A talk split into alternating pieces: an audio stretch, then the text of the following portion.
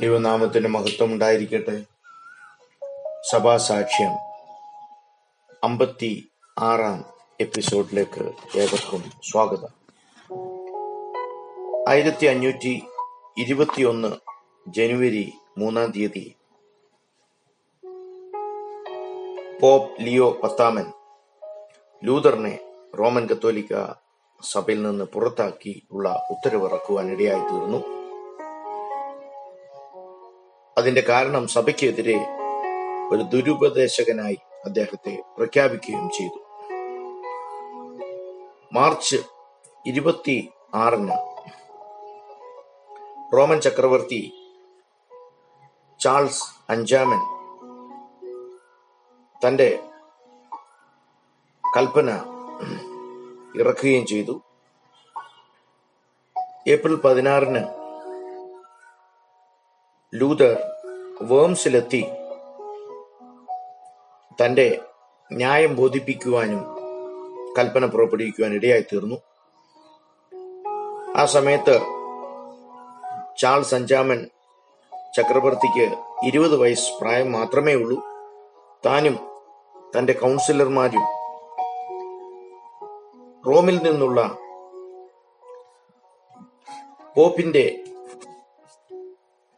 പേരിലുള്ള ബിഷപ്പുമാരും അംബാസഡേഴ്സും ഒക്കെ കൂടി അതിന്റെ അനന്തര ഫലം അറിയുവാനായി ചുറ്റുപാടുമുള്ള ആയിരക്കണക്കിന് ജനം ബോംസിൽ തടിച്ചു കൂടുവാൻ ഇടയായി തീർന്നു അതിന് സാക്ഷ്യം വഹിക്കുവാനായിരുന്നു. മാത്രമല്ല സ്പെയിനിലെയും ജർമ്മനിയിലെയും പട്ടാളക്കാരും ഇതിന്റെ സുഗമമായ നടത്തിപ്പിന് അവിടെ ഉണ്ടായിരുന്നു. മാർട്ടിൻ ലൂതറിനോട് ചോദിച്ച ചോദ്യം കൂട്ടിയിട്ടുന്ന കുറെ പുസ്തകങ്ങൾ കാണിച്ചുകൊണ്ട് ഈ പുസ്തകങ്ങൾ നിങ്ങളുടേതാണോ? രണ്ട് നിങ്ങളുടെ ആശയങ്ങൾ തള്ളിപ്പറയാൻ നിങ്ങൾ തയ്യാറാണോ? തന്റെ തന്നെ പുസ്തകമാണെന്ന് മാർട്ടിൻ ലൂതർ സമ്മതിച്ചു. എന്നാൽ അപ്രതീക്ഷിതമായ ഈ ചോദ്യം കേട്ട് അതിന് ഉത്തരം പറയുവാൻ താൻ തയ്യാറല്ലായിരുന്നത് കൊണ്ട് തന്റെ വ്യക്തിപരമായ നില വ്യക്തമാക്കുവാൻ സമയം ആവശ്യമാണ്. എന്നാൽ ഇത്രയും ജനം കൂടിയതുകൊണ്ട് ഒരു ദിവസം മാത്രമാണ് സമയം തനിക്ക് അനുവദിച്ച് കിട്ടിയത്. എന്നാൽ അടുത്ത ദിവസം മാർട്ടിൻ ലൂതർ തന്റെ ആശയങ്ങൾ മാറ്റുവാൻ ഒട്ടും വഴങ്ങിയില്ല.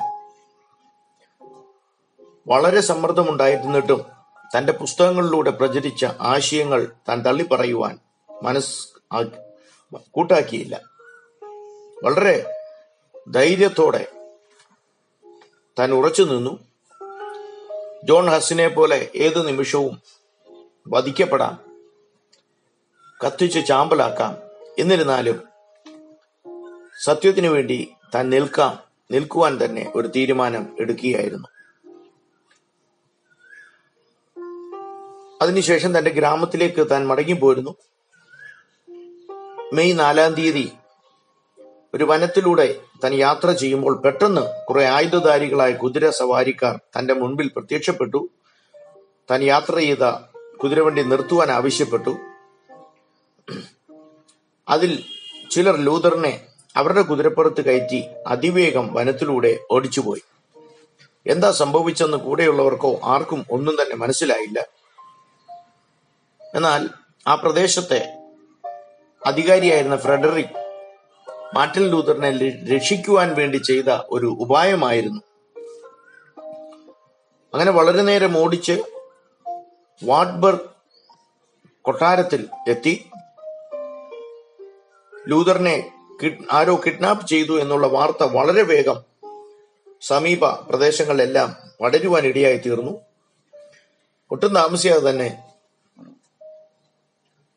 എതിരാളികളാൽ മാർട്ടിൻ ലൂതർ കൊല്ലപ്പെട്ടെന്നുമുള്ള വാർത്ത പരക്കുവാൻ ഇടയായി തീർന്നു ആരാണ് തട്ടിക്കൊണ്ടുപോയത്?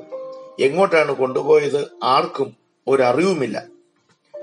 ഈ വാർത്ത റോമിലും എത്തുവാൻ ഇടയായി തീർന്നു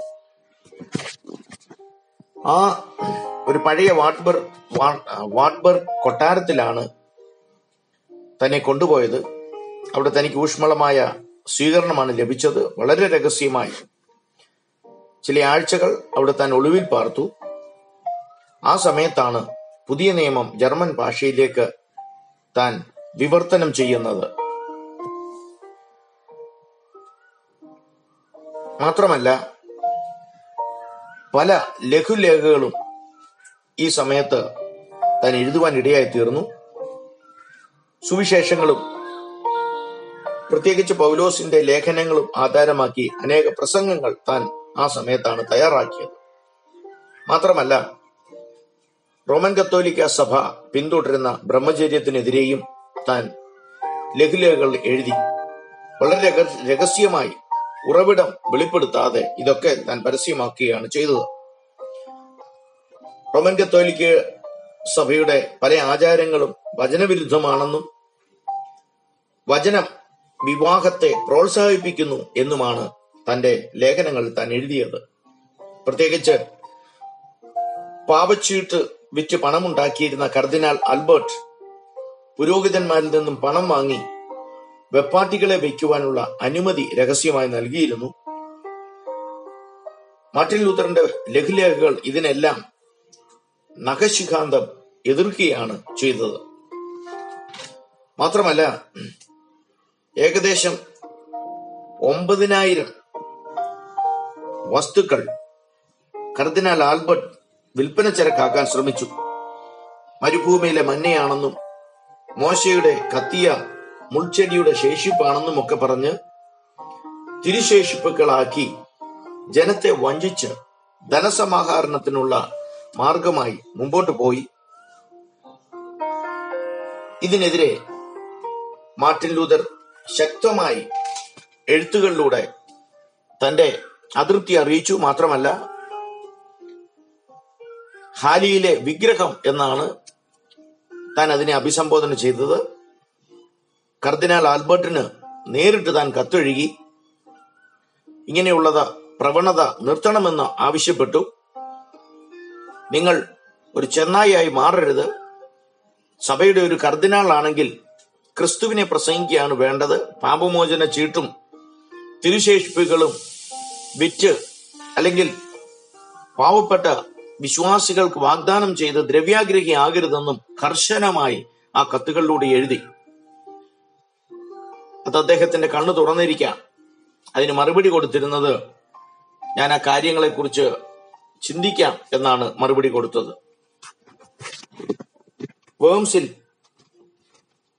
ചാൾസ് അഞ്ചാമൻ ചക്രവർത്തി കൽപ്പന പുറപ്പെടുവിച്ചു.